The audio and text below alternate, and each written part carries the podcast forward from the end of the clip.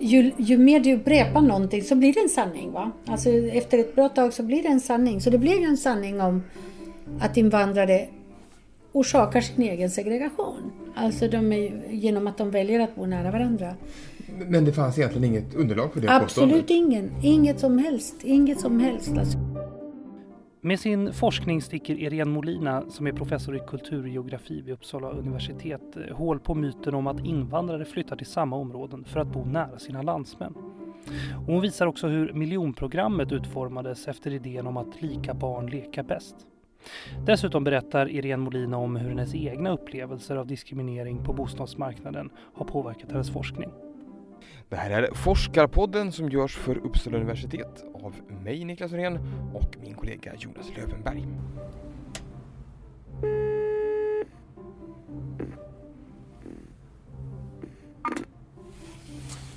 Då har du öppet. Halloj! Halloj, hej! Nej, nej, låt oss jag glömde fråga om det är okej att ha hund. alltså. Jag har ju också hund. Ja, det är ingen som är jätterädd för hundar. Nej. Hej Jonas! Hej, Irene. Hej. Hej, Niklas. Jag heter Irene Molina. Jag är eh, professor i kulturgeografi på Uppsala universitet. Jag forskar om städer eh, och jag forskar om rättvisa och eh, tillgång till resurser och framförallt segregation i städer. Jag tycker att alltså, så fort det är en, eh, något som inte fungerar bra i samhället och som människor lider av och som gör att människor blir drabbade av. Det måste vara ju eh, forskares eh, mer eller mindre skyldighet att tala om för det om man, om man, om man kan bevisa det med, med, med forskning helt enkelt. Du kommer ju ursprungligen från, från Chile. Jag kommer från Chile, ja. Ja. Så hur, hur kom du hit till Sverige då? Jag kom ju tillsammans med dåvarande sambo och eh, sonen då, som var tio år gammal. 1986 kom vi till Sverige från Chile som eh, eh, politiska flyktingar. Då flydde vi från, eh, från Augusto Pinochets diktatur i Chile. Var du med om någon sån där? Ni, ni var ju, Ja. flydde därifrån. Men Ja. hände det nära vänner då till dig? Ja, det var ju min, min släkt, alltså min familj, var ju nära, närmaste släkt var ju väldigt drabbad. Alltså min syster till exempel blev ehm, kidnappad av diktaturen när hon var 21 år gammal tror jag att hon var. Och sen försvann hon. Hon var ju försvunnen i några veckor. Sen hittade vi henne tack och lov alltså. Och, och då var hon fängslad under några, några månader. Och sen till sist så utvisades hon från Chile. Jag måste bara säga så. Eh, vi har en hund här som ligger och, och, och sover. Det är Oj, det som, ja, han det är låter. det som hörs. Eh, Anders! nej men det går bra. Nej men det går ju att ta ja, honom men det är till... verkligen eh, ingen fara. Det var ganska trevligt. Det är ganska trevligt. Ja. Men bara, Tycker du? Ja, men, det är trevligt. men, men ju det, när, när du kom när du kom till Sverige, Ja. då hade du en, din universitetsutbildning klar då? Eller var du... Ja då. Eh, så jag var ju färdigutbildad eh, geograf och licentiat i geografi heter det. Hade du tänkt att du skulle forska? Eh, ja, det hade jag tänkt. Så jag hade faktiskt tänkt då att jag skulle... Det fanns ju inga forskarutbildningar i Chile då på den tiden. Det finns nu, men det fanns inte då. Så jag hade tänkt egentligen åka till Mexiko eller till USA eller till Kanada. Alltså i samma linje som, som Chile ligger ungefär. men, men hur var det att komma till Sverige då? På 80-talet? vi mådde så dåligt liksom av det här, eh, den här sista tiden där. Att första tiden var mest att landa liksom och känna att, det, att man kunde sova.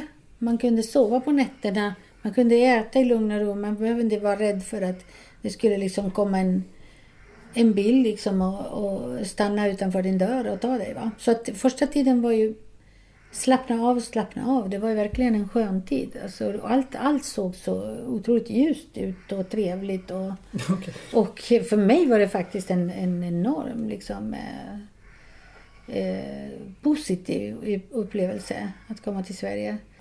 Vi kom till Stockholm och min syster bodde i Tensta, en förort till Stockholm. Så då, dit kom vi först. Eh, och sen så började vi leta efter bostad förstås så småningom. Det var ju alltså väldigt, väldigt svårt att hitta och vi åkte till de här privata bostadsförmedlingar som fanns redan då. Och eh, jag kommer ihåg att det måste ha varit bara två, tre veckor innan jag skulle föda. Eh, så kommer jag till en sån här bostadsförmedling och då var en tjej som hade träffat mig många gånger när vi kom och skulle leta efter. Och så kallade hon mig till, en, till sidan där och så Ursäkta, jag har ju sett dig komma hit många gånger. Jag vet att det inte hänt någonting. Och då säger hon, jag, jag vet vad det beror på. Det beror på att våra kunder som, som hyr ut lägenheter, de, de ber oss om att sålla bort invandrare, säger hon. Och jag blev så jävla, så paff alltså för att eh, det fanns inte i min föreställningsvärld ett, att jag var en invandrare. Det, fatt, det fattade inte jag. Jag var en människa liksom, Ja. inget annat. Så jag hade ju egentligen inte kommit i kontakt med någonting som man, kan, man kunde kalla för rasism eller främlingsfientlighet eller invandrarfientlighet. Inget sånt. Jag var otroligt naiv alltså, verkligen. Jag fattade inte alls. Så när hon säger alltså, det, om inte du får hjälp någonstans, någon annanstans ifrån så kommer du aldrig hitta någonstans att bo. Och jag blev ju helt chockad. Liksom. Så men vad ska vi göra nu då? Så och då säger hon, eh, jag ska göra en sak som jag kan förlora mitt jobb. Liksom, för att jag gör. Men du får ju listan först. Och så får du börja ringa. Ring till alla du hinner liksom, mellan idag och imorgon. För imorgon släpper jag listan till alla andra då. Och, eh, och då gjorde vi det. Så hon gjorde liksom civil, civilt motstånd liksom. Det var ju fantastiskt tycker jag. Va? Alltså civilt kurage med den här tjejen då. Då ringde jag, bland alla de ringde, jag ringde, de fattade väl att jag inte var svensk då. Så att då, då, då ljög de helt enkelt, många av dem. Liksom sa nej men nu är det redan uthyrt, det är, liksom, det är inte ledig längre, det är inte aktuellt längre. Bla, bla. Men en kvinna som eh, svarade i telefonen, hon var från Iran nämligen. Och hon kunde tänka sig vissa oss lägenheten. Hon skulle eh, resa iväg och ville hyra ut eh, ett år bara i andra hand. Så då kom vi hem till henne. Det var ett jättefint område i Stockholm. En superfin lägenhet, fint möblerad liksom och allting. Hon hade någon hög uppsatt liksom post på en, eh, flyg, flyg, ett flygbolag. Eh, Och då fick vi faktiskt hyra lägenheten av henne. Det var jättebra. Vi kom jättebra överens och sådär. Och eh, alltså för henne var jag en akademiker va? Plötsligt. Medan för alla andra var jag liksom bara en invandrare. Liksom. Så det var ju, alltså det var, det, den här mötet var för mig, det där var min första... Det där var, jag tror att det var mitt, min första chock alltså med, med, med hur det kunde bli. Va? Hur liksom, avgörande var de här mötena och upplevelserna för det du valde att forska på sen? Inte så avgörande, utan det var ju mera, de slumpade sig liksom i min forskning därför att just på grund av den svåra bostadssituationen så bestämde jag mig för att flytta till Uppsala eftersom jag hade jag hade faktiskt varit till Kulturgeografiska institutionen i Stockholm och eh, jag kände att det här var inte riktigt min miljö för de håller på, de håller på med en typ av forskning som inte var nära mig alls. Jag hade faktiskt börjat forska redan om segregation. Eh, Var det svårt att komma in? Alltså som, som eh, chilenska? För mig liksom. var det otroligt lätt. Alltså det, var, det var så lätt så det är inte klokt alltså. För att eh, jag vet inte riktigt vad det berodde på. Eh, jag, ibland så tänker jag att hade det varit idag jag hade sökt så skulle det ha varit mycket svårare. Så sa de, åh vad roligt att du vill forska om segregation. Det, det vill vi gärna liksom satsa på här. Eh, eh, men kan du tänka dig att forska om etnisk boendesegregation?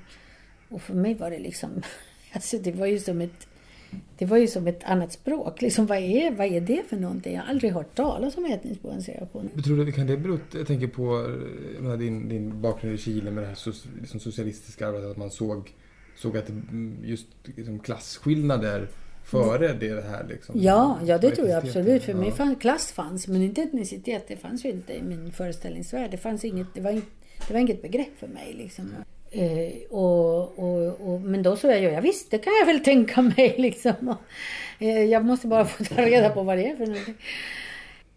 Men då, den här erfarenheten som jag berättade för er som jag hade när jag, när jag själv letade efter boende kom väldigt tidigt faktiskt att, att liksom, vad ska man säga, väcka vissa frågor hos mig för att jag kollade på alla rapporter som hade gjorts, som man gör när man börjar med en, en, ny, en ny forsknings, ett nytt forskningsområde, så tittar man på okej, vad har andra gjort? Va? Och så hittade jag väldigt få rapporter för att det var ett nytt, verkligen ett nytt ämne. Det var ingen som hade, nästan ingen som hade, bara en som hade skrivit en, uttalad så att säga bokavhandling om etnisk eh, boendesegregation. Och det tittade jag på och eh, så kom jag fram till att egentligen så hade hon inte tittat på etnisk boendesegregation utan på, på klassegregation. Men hon hade hittat några intressanta saker som hon ville tala om. Och då kom det att heta så etnisk boendesegregation och ehm, och då säger hon då att eh, jo, det här med segregation säger hon, det kan bero på kulturella faktorer. Alltså att, att människor väljer alltså för att, att eh, känna sig lite säkrare, tryggare och sådär. Att eh, eh, bo nära varandra helt enkelt. Att, att bygga sådana enklaver som, som eh, litteraturen i USA liksom pratar väldigt mycket om.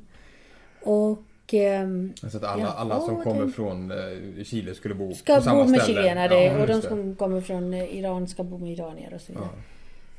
Och då tänkte jag rent liksom spontant och automatiskt, det där har vi inte i Sverige. Och det där, varför säger man det om man inte har det här i Sverige?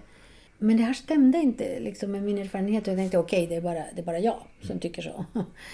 Så då började jag leta, fortsatte jag leta och eh, alla studier som hade gjorts, ingen hade gjort egentligen en studie som eh, som tittade just på vad de här personerna som kallades för invandrare, vad de ville och inte ville. Utan alla eh, antog en massa saker. Va?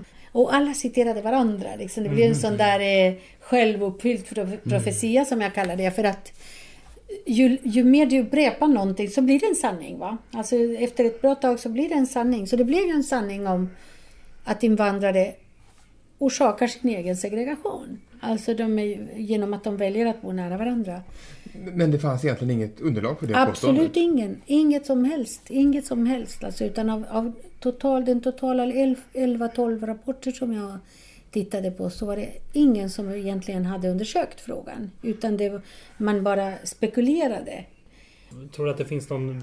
Liksom, är det bekvämt för, för, för samhället att se på det så också? Var det därför den Ja. blev liksom befäst den här upplevelsen? Precis. Sen vet man inte vad som är hönan och vad som är ägget. Men, Nej. men, men onekligen blev det så att det är väldigt svårt att göra någonting åt segregationen. Det, därmed inte sagt att det är omöjligt. Det är klart, allt som politik har skapat kan politik så att säga också göra av helt enkelt. Va? Du, du har ju pratat mycket om eller miljonprogrammet. Får vi Ja. använda det ordet? Eller Ja, det... oh ja. Det tycker jag absolut. Ja. Ja, nej men, eh, är det en del av liksom, hur man har byggt fast den här eh, Ja. strukturen i, i stadsbilden? Då, Ja. liksom? Det var en väldigt bra eh, avsikt med miljonprogrammet och det var att, att eh, göra slut på ehm, eh, bostadsbristen då, som fanns i början på 60-talet. Så där hade man en lösning. Alla samhällsklasser skulle få tillgång till en bo, ett, ett värdigt boende, ett anständigt boende. Och det kom att kallas miljonprogrammet därför att man byggde miljon, en miljon bostäder mellan 1964 och eh, eh, nej, 1965 och 1974. Alltså tio år. En tioårsperiod. Nu när vi pratar om, om miljonprogrammet och vad det innebär så, så tycker jag på dig, det låter som att det mest är något positivt. Jag tror att det är många Ja, som ja. förknippar miljonprogrammet också med, som vi var inne på idag, Ja. med segregation och problematik. Och, Ja. Fanns den med på något sätt redan här från början? Den, Både ja och nej. Alltså för att eh, man visste att man genom att bygga så storskaligt och eh, monotont i den meningen att det blir väldigt homogena liksom, områden. De, husen ser väldigt lika ut och i vi- vissa områden kan du känna igen om de ligger i Haparanda eller i, i, i Ystad så att säga så ser de ungefär likadana ut. Eh, det är ju, det visste, den delen visste man att man byggde ju en, en ganska liksom En sort. stora, Ja. en sort av Ja. stora kompakta liksom eh, det, det kan bostadsområden. jag tycka är väldigt påtagligt när man åker genom Sverige. Att man kommer Ja. in i ett. Ett, eh, jag menar, en, en, en förort eller en, vad jag ska tänka, men sådana här radhus växte Ja. jag upp i. Liksom. Och Ja, jag har precis. kompisar som bor i sådana där hus fast man är liksom Just många, det, många precis, mil från, Ja, det är precis där. samma. Ja, precis samma. Just ja. det, och så fortsatte det faktiskt så efter miljonprogrammet. För det tycker jag kännetecknar bygget från 80-talet också. Ja, Att men eh. Mm. går du in i en 80-tals radhus till exempel så ser det precis likadant ut överallt. Men eh, visst, jag tror att de visste om det och de visste också om att, eh, att de höll på att skapa segregation. alltså att cementera segregation. Men, men det, fanns det någon... eh, Liksom, reste inte då någon varningsflagg eller någonting sånt? Eller brydde man sig inte om det då? Eller? Jag, jag, alltså varningsflaggor fanns för en massa saker men inte för segregationen som jag har förstått det. Utan det fanns varningsflaggor för att man, hade, man höll på att bygga eh, kom, enormt stora liksom, komplex av sociala problem. Till exempel. Alltså samlar du eh, de fattiga, ett, eller de som är mindre beställda i alla fall, i ett eh, område så kommer du att liksom samla också problem. Men, men en sak som jag har eh, eh, eh, hittat i alla fall är att när man börjar prata om segregation, och det är ju egentligen mitten på 70-talet, då var ju miljonprogrammet redan färdigställt. Mm. Eh, på riktigt i offentliga debatter och i politiska dokument. Eh, då pratar man om segregation, inte som något bara negativt. Utan, jo, man säger jo visserligen, man vill inte bygga segregation och bla bla. Men, men eh, sen så står det, man får inte, i ett, ett av de här politiska dokumenten så står det, men man får inte glömma principen lika barn leker bäst. Och så kommer exempel på ett barn som växer upp i ett område där han inte känner igen sig, eh, blir ett barn med, som får lida av sociala problem och vad, vad, vad, psykiska problem och så vidare. Mm, Men vadå förlåt? Men Ja. känner ni inte igen sig? Han växte väl upp där? Eller Ja, nej. så kan man, men stå faktiskt man känner inte igen sig. Eh, Och så kan man bli alienerad Aha, och liksom okej. man kan bli, ja, Men- man kan bli i- brottsling och ja. allt möjligt. Mm. Var det här saker du upptäckte i din forskning i början på Ja, 90-talet ja, du började? ja. Vad, vad, fanns, vad fanns innan? Och skrivet om det här? Eh, oj då, väldigt lite. Mycket litet. Jag Väldigt hade nästan intresse, ingenting. liksom. Och, alltså, jag förlitade mig på de debatter om segregation som jag hittade i tidskrifter snarare än i forskningsrapporter. För det fanns ju mycket litet skrivet om segregation. Alltså fram till 70, slutet på 70-talet så, så eh, identifierade man inte invandringen eller segregationen, den etniska, som ett problem. Invandrare fanns inte ens i dags, i, nämnda nästan i dagstidningar i förhållande till miljonprogrammen. Va? Nej. De var nämnda av andra skäl och andra typer av, av eh, bevakning, men inte miljonprogrammet. Utan miljonprogrammet var ett svenskt problem. Det var ett problem som, som påverkade liksom arbetarkla- den svenska arbetarklassen, men inget annat. Va? På 80-talet så började man prata om invandringen till de här områdena som ett problem och som kopplade till segregation. På 80-talet först. Men, men idag då? Vad är miljonprogrammet idag? Vad är det som är kvar av det? Det är de områdena där det bor fattiga, där det bor särskilt personer med utländsk bakgrund, utomeuropeisk utländsk bakgrund. De grupper som eh, man inte vill att de ska bo på andra ställen. Man hänvisar dit. Alltså de som kommer från, eh, från utomeuropeiska länder hamnar nödvändigtvis i miljonprogramområden. De kan inte hamna någonstans, det finns ju inte. I de senare saker som jag har gjort efter avhandlingen och så, där, så har jag eh, tittat mer på diskriminering på bostadsmarknaden. Och det är en ganska dyster bild alltså för att eh, vi har gjort eh, flera studier, eh, fler, flera andra forskare har gjort också studier. Alla visar ungefär samma dystra bild att det är ehm, eh, upp till 70-80 procent av de bostadsföretag, bo, alltså både privata och, och kommunala, som har bostäder att hyra ut är beredda i alla fall att diskriminera. Man, man, man fingerar helt enkelt att man letar efter en bostad. Det här är två killar till exempel som är ju i sina 30 och eh, de har fått jobb i den här kommunen och de letar efter, de vill bo fint i ett centralt område. Va? Och så ringer de här två killarna och den ena heter sig Anders och den andra heter Mohammed. Men de har precis liksom allt annat, allt annat liksom lika. Va? Och så ringer de, den ena killen ringer och säger att eh, eh, Mohammed ringer först, för det, vi har ju gjort båda, båda fallen då. Mohammed ringer först och då säger de eh, nej tyvärr så har vi ingenting till dig, vi har ju precis hyrt ut sista lägenheten, men återkom gärna och sådär. Ganska snällt. Mohammed tror förstås att så här är det. Mm. Det finns ju inget. Och det är, alla vet att det är så jobbigt på bostadsmarknaden. Jag, jag får inget. Det, det fanns ju inget. Så fortsätter Mohammed att ringa. Då ringer Anders fem minuter efter. Eller tre minuter efter. Och då säger han. Ja, och var skulle, men vad roligt att du vill, att du vill flytta till eh, vår kommun och gud vad kul och eh, och jo, var skulle du flytta? Var skulle du vilja flytta någonstans? Och ja, vi har ju några objekt där. Det är svårt förstås, för det, men vi har ju nog två, tre lägenheter som vi skulle komma på visning till. Detta liksom hände i, i, all, i princip alla, med ett undantag, alla fall eh, där det fanns lediga lägenheter. Precis samma bostadsuthyrare sa, eh, gav olika svar till två personer med en mellanskillnad på 3-5 minuter. Så att säga.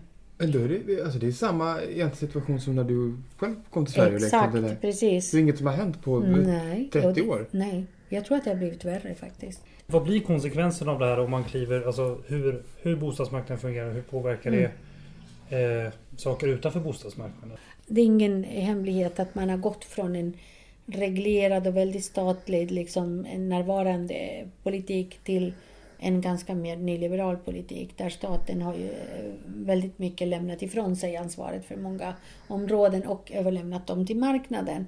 Det här nyliberala tillståndet har ju väldigt, eh, väldigt stora effekter på just de, de redan stigmatiserade och segregerade områdena. Därför att marknaden är inte så intresserad av att satsa på på vissa områden där, där res- alltså de resursstarka finns. Va? Eh, så, att, eh, så att det har man sett att det finns ju mycket sämre service till exempel idag i de områden som har blivit diskriminerade och, och ehm, eh, där människor blir diskriminerade. Där det finns många arbetslösa, där det finns många som, som uppbär socialbidrag och så vidare. Eh, så de får också leva med att de har sämre vård, sämre liksom, eh, tillgång till vårdplatser, de har sämre skolor, de har sämre liksom, eh, utbud av eh, eh, barnomsorg, äldreomsorg. Hur hamnade vi här då? Mm. Hur hamnade vi i det här läget där vi, jag menar så goda intentioner, man bygger en miljon bostäder, alla ska få bo någonstans och nu är vi tillbaka här där Mm. Framförallt i storstäderna. Mm. Det är bostadsbrist, det dyra blir dyrare liksom och det pratas mycket om att man behöver Ja. rusta miljonprogrammen. Eh, men det blir så dyrt, så då gör man det inte. Precis. Och det, Ja, ja det, det är ganska enkelt faktiskt. Det är inte alls så komplicerat. Utan 1991 så gjorde man om hela bostadspolitiken. Och eh, på ett radikalt, nästan närmast brutalt sätt brukar jag säga. För att det, alltså man slopade räntesubventionerna. Det vill säga det var den moroten man hade bestämt sig att de privata aktörerna skulle få för att bygga hyresrätter. För att om de byggde hyresrätter under miljonprogramstiden så skulle de få, då fick de nämligen 100 procent, det vill säga hela räntekostnaden, alltså för sina lån, betald av staten. Det, det var ju direkt liksom från staten de fick ju räntekostnaderna kostnaderna helt täckta. Och, och när byggherrarna inte skulle få nå- några morötter längre så ville de inte bygga något som inte skulle ge dem liksom, den enorma vinsten de var ju väldigt vana vid och de vill ju gärna få, så att säga, som, pri- som privata investerare. Så att, eh, så att man slutar bygga hyresrätter helt enkelt. för nu har vi verkligen målat upp en bild här av en väldigt problematisk Mm. eh, bostadsmarknad. där Det blir, det blir dyrare och vi har segregeringar och mycket Mm. problem med det här. Vad, vad, och det här är ju en politisk fråga alltså, som, är Ja. väldigt, alltså, som är het. Alltså, Mm. Det debatteras och, Precis, eh, och precis. många tror sig ha lösningar. Men har vi lösningar? Är vi, är vi på väg Mm. att, att åtgärda det här? Eller vad borde vi göra tror du? Alltså jag tror att vi har ju gått ett ganska stort steg från att inte ha haft eh, den här diskussionen. Det finns ingen enkel lösning, det gör det inte. Men det finns många tänkbara lösningar, eller delar av lösningar. Och eh, jag tror att det absolut viktigaste man behöver ju är ehm, att sätta sig och diskutera. För att det, man, det har man inte gjort, det var det jag sa. Jag höll på att säga att ehm, under nu ja, nästan 20 år i alla fall så har bostadsfrågan inte, inte varit på tapeten. Alla säger att det behövs bostäder. Men däremot har vi inte diskuterat just detta. Hur gör vi då? Och där det vi har haft en pseudodebatt som jag kallar det för man säger, man pekar på eh, framförallt från, från, eh, från eh, fastighetsägarnas och byggherrarnas håll att eh, det vi måste göra är att eh, eh, ta bort all reglering. Och det är ju egentligen precis det vi har gjort. Absolut nödvändigt är det att staten börjar ta tillbaka sitt ansvar. Och ansvar i form av politik. Vi behöver politik. Vi har ingen politik, eller väldigt lite. Och vi behöver pengar förstås. Alltså staten måste liksom ge kommunerna mera makt. Alltså när det gäller både pengar och befogenheter för att det ska byggas där det behövs för de som behövs. Och liksom på de standard som vi har i Sverige och inte, inte liksom eh, eh, minska på det, på det tror jag. Men det är inget lätt, det är inget lätt men det är absolut, absolut liksom möjligt att, att åtgärda med politik. Men vi måste hinna med en annan, eller prata om en annan sak också. Ja visst, är ja, lite det kan intressant. ni Så, köra. ehm, hur är det att göra karriär som liksom kvinna med utom svensk eh, bakgrund i, liksom, i akademiska Sverige? Mm. Alltså jag tror att jag är lite dum i huvudet alltså för att jag har aldrig riktigt ve velat känna på det. Men det är klart att det är svårt. Det är klart att det är svårt. Om man börjar liksom eh, fokusera allt för mycket på det så kommer man ingen vart. Alltså jag tror inte att man... Eh, att, att vara kvinna överhuvudtaget inom akademin är ganska kämpigt. Det är ju det. Att vara kvinna med, utom, med utomeuropeisk bakgrund är ju ännu kämpigare. Att vara kvinna med utomeuropeisk bakgrund och dessutom vara väldigt kritisk. Mm. Det är ju ytterligare en, ett, en, ett problem. Liksom, för att du Ja. går emot strömmen hela tiden. Kan, kan du se någon skillnad här då, tänker jag? Alltså mot när du började, Ja. kom in i akademin i början på 90-talet mot idag. Mm. Det Alltså jag började på lättare då? 70-talet i Chile kan man säga. Ja. Och mm, jag tror att jag hade lite fördelar där än vad jag hade jämfört med vad jag hade här. Jag hade den fördelen till exempel att ehm, precis som, där, som här så tillhörde jag, kanske, tillhörde jag någon slags medelklass där. Eh, Chile är ju ett väldigt markant klassamhälle. Eh, så att jag hade privilegier. De privilegier jag saknade som kvinna kunde jag liksom väldigt mycket täcka liksom med klasstillhörigheten. Va?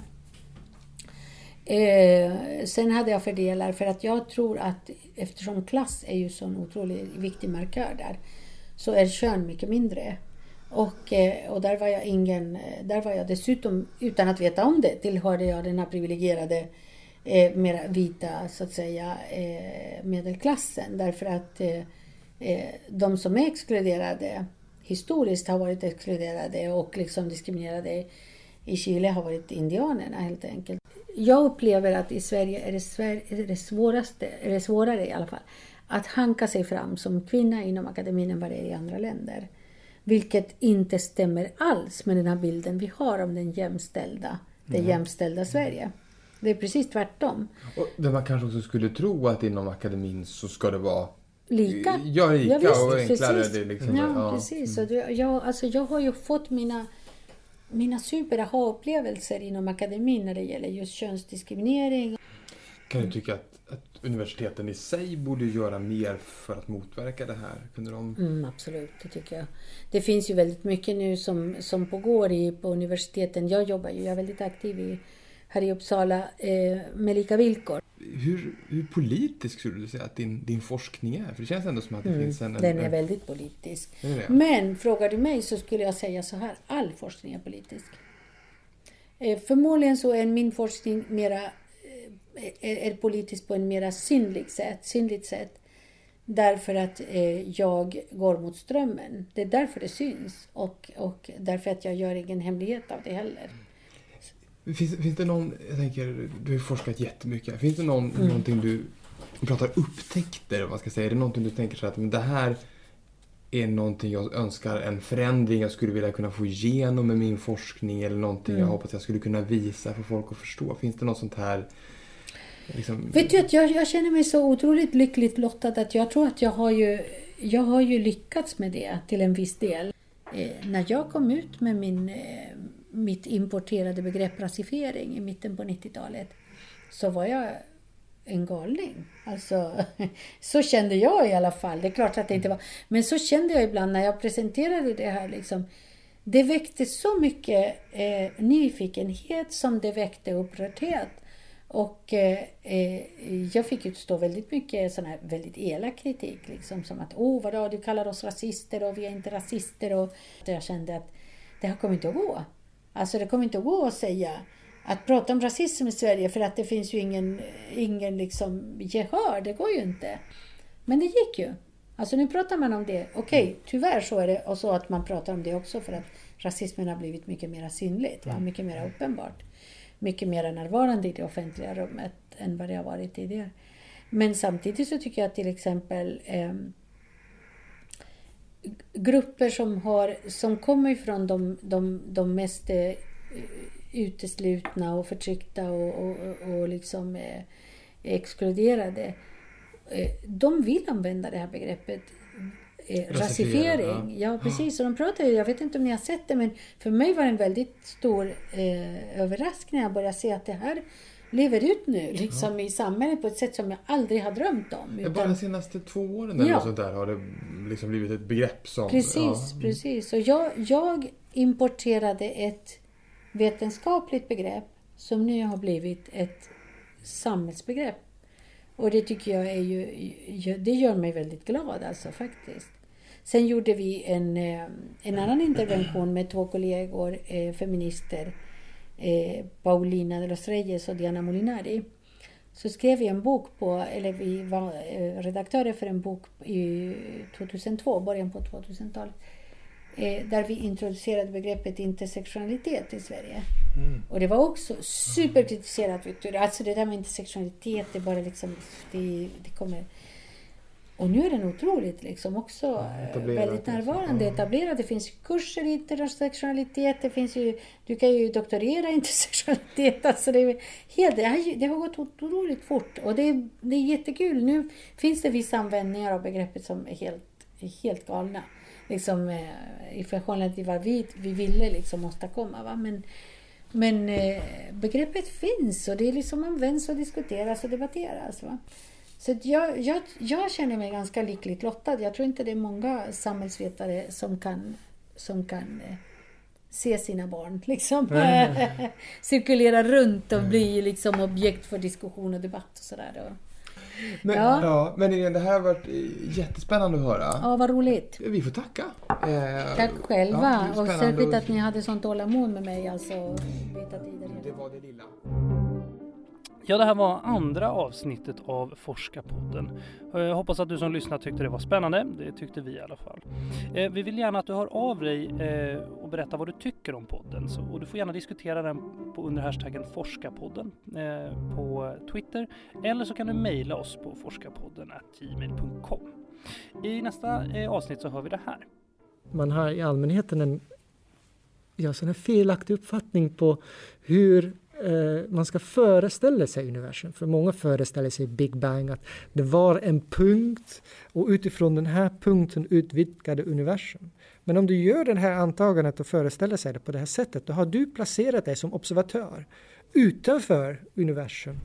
Och då har du ändå kvar själva rymden så säger Erik Stempels som är astronom på Uppsala universitet. Och i nästa avsnitt av Forskarpodden kommer han berätta om hur han jagar aliens och så förklarar han hur universum inte alls är oändligt. Tills vi hörs då, ha det gott! Du har hört Forskarpodden, en produktion av Piggelkott Media för Uppsala universitet med musik av Marcus Sjöblom.